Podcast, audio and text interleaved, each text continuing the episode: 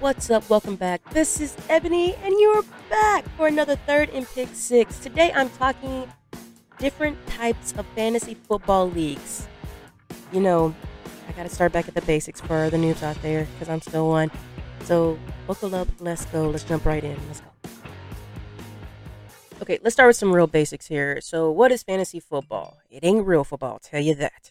You are basically coming up with a strategy of drafting a set of real life players to be on a team that will take you to the ship.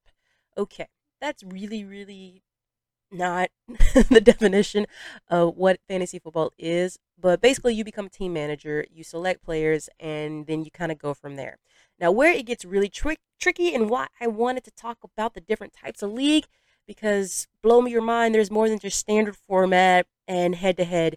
There's a lot more. And so as I've been playing for years, I've been looking at the type of fantasy football scoring. So you've got standard scoring, you've got PPR, you've got half PPR, you've got touchdown only. There's different ways of structuring how the scoring goes. But what I'm still trying to figure out, and I will I will let you know, what I'm still trying to figure out is the different types of leagues that are out there. So much harder to get into. Um, like this year, I am getting, I, I'm at least in a league that is full PPR and half PPR because I feel like I start understanding scoring, maybe when I jump into some of these other football league types, I won't be so lost. I probably will be. I'm not gonna I'm not gonna lie on this one.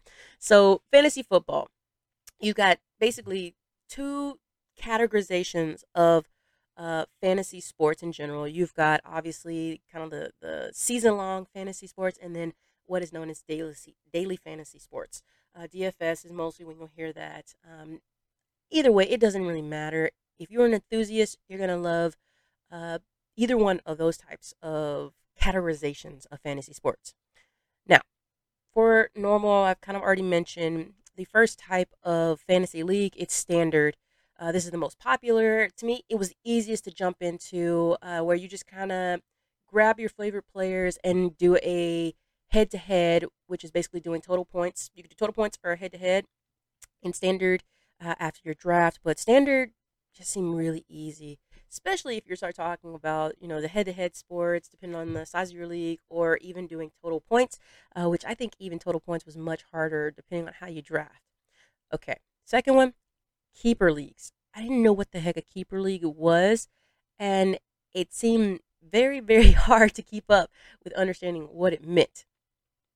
So basically you're looking for the long term. You're looking for the long haul. So you're playing the keeper league is basically allowing team managers to keep about, eh, depending on your league, uh, about two to five players from one year to another, regardless of how you're drafting or how you're doing it. Uh, but you're also thinking about injury. There, there's so much strategy. Uh, but the most common type of keeper league is known as a limited keeper league, and this I know. I'm these these are things I'm going to do probably in the next five years. Is get into some of these leagues. All right, so let's go with Survivor League. I've not seen this one very often, but the Survivor League uh, seems like it comes in different formats, kind of either the standard or an auction football league, uh, with obviously different scoring. Uh, but basically, you are trying those that have the the least amount of points get eliminated. So basically, you're just trying to be the best overall, um, and not get the least amount of points. Seems sim- simple enough, but I've never played in this type of league. It sounds really interesting, especially if you're talking about being the champion, that last person standing. Um, I don't know. Like it's up to chance. It's pretty cool. All right, so the auction draft league, we kind of already mentioned this one. What's kind of cool is this one that you can have the different scoring head to head or total points, uh, but auction leagues, when you're doing your fantasy draft, the team manager, you gotta you gotta budget, and uh, you're kind of bidding on those favorite fantasy players that you have. Uh, there's no restriction on who you can get, how many you can get, but it's based on the budget that you're spending, which I think is really, really cool. Now, the last one, uh, one of the last ones is individual defensive player leagues. I think I joined one of these in my early years. Like I'm talking like maybe 2010. I was just joining random leagues. I didn't know what the heck I was doing.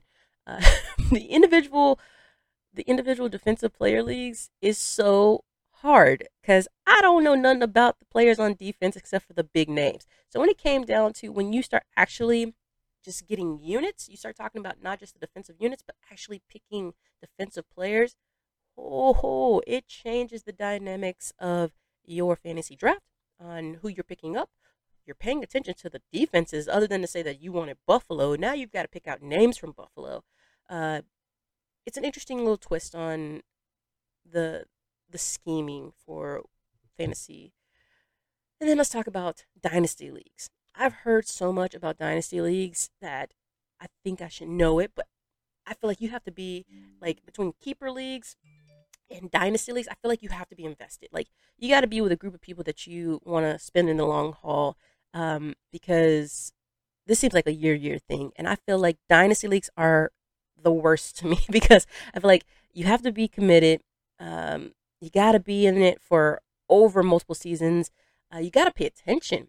Um, where you're talking about the fantasy players, you're talking about who you're trying to release or trades.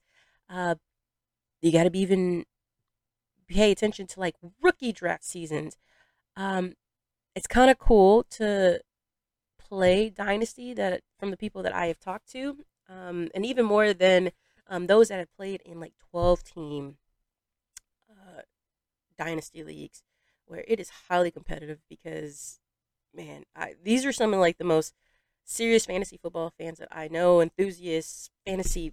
You know, they're not just fantasy fans; they are football fans. So um, my dynasty players, especially in those twelve man leagues, uh, they've got algorithms. They they they're playing daily fantasy sports. The I find that if you're in a keeper league or a dynasty league, there's just something different about you. So that's it. There you go kind of a primer of all the different types of fantasy football leagues out there, or even fantasy leagues when you're thinking about it. Uh, tell me what you think. What what do you like to play? What, what what's one of your things that like you would you ever play in a keeper league, a survivor league maybe? Uh, tell me what you think. Uh, as always, a piece of positivity and good vibes. Until next time.